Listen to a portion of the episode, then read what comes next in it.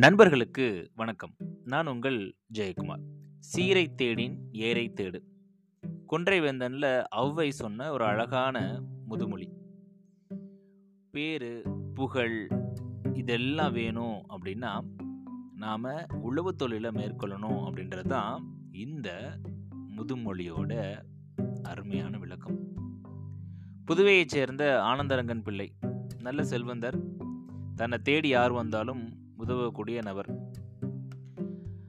அந்த சமயத்தில் ராமகவிராயர் அப்படின்ற ஒரு கவிஞர் அவரை பார்த்து பொருள் வாங்கலாம் அப்படின்றதுக்காக அவர் வீட்டுக்கு வராரு.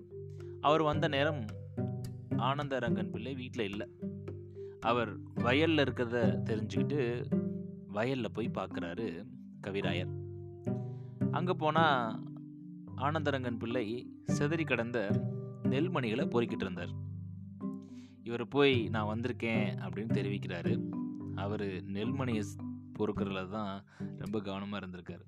ரெண்டு முறை சொல்லியும் அவர் சரியாக இவருக்கு எந்த விதமான பதிலும் கொடுக்காதனால கொஞ்சம் கோபமாறாரு கவிராயர். அந்த தருணத்தில் ஆனந்தரங்க பிள்ளை சொல்கிறாரு ஏன் பறக்குறீங்க? சற்று பொறுங்க அப்படின்றார். இவருக்கு கோவம் வந்துருச்சு.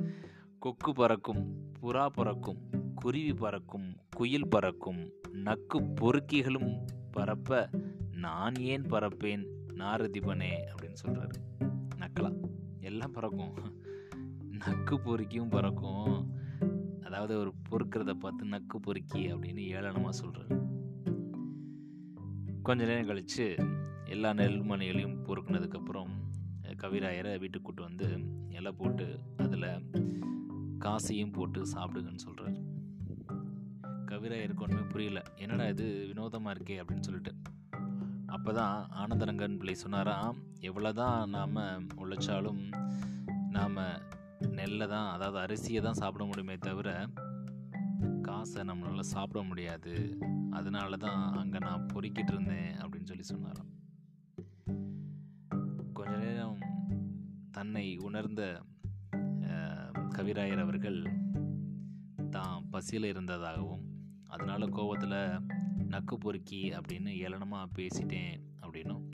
அதற்கு பதிலாக திக்கு விஜயம் செலுத்தி உயர் செங்கோல் நடத்தும் செய்துங்கன் பக்கம் இருக்க ஒரு நாளும் பறவேன் பறவேன் பறவனே அப்படின்னு அவரை புகழ்ந்து ஒரு பாடல் பாடிட்டு போனாராம். ராமகவிராயர் அவர்கள். பாருங்களேன் உலகத்தில் மிகச்சிறந்தது இந்த உழவு தொழில் தான் யார் உழவு தொழில் செய்கிறாங்களோ அவங்க மற்றவங்களுக்கு கொடுக்குற நிலையில் இருப்பாங்க அப்படின்னும் உழவு தொழில் செய்கிற நபர் யாருடைய கையையும் எதிர்பார்த்து இருக்க மாட்டார் அப்படின்னும் திருவள்ளுவர் ரொம்ப அழகாக சொல்கிறாரு இரவார் இறப்பார் கொன்று ஈவர் கரவாது. கை செய்தூன் மாலை எவர் அப்படின்னு ரொம்ப அழகா உழவு தொழிலோடைய மேன்மையை விளக்குறார். உயர்ந்தது உயர்பவர் இது எல்லாமே உழவர் மட்டும்தான். உழைப்பவர் அனைவரும் உன்னதமானவர்கள். குறிப்பாக உழவு தொழில் செய்பவர் கடவுளுக்கு நிகரானவர். நன்றி நண்பர்களே மீண்டும் நாளை இன்னொரு பதிவு உங்களை சந்திக்கிறேன். சீரை தேடின் ஏரை தேடு.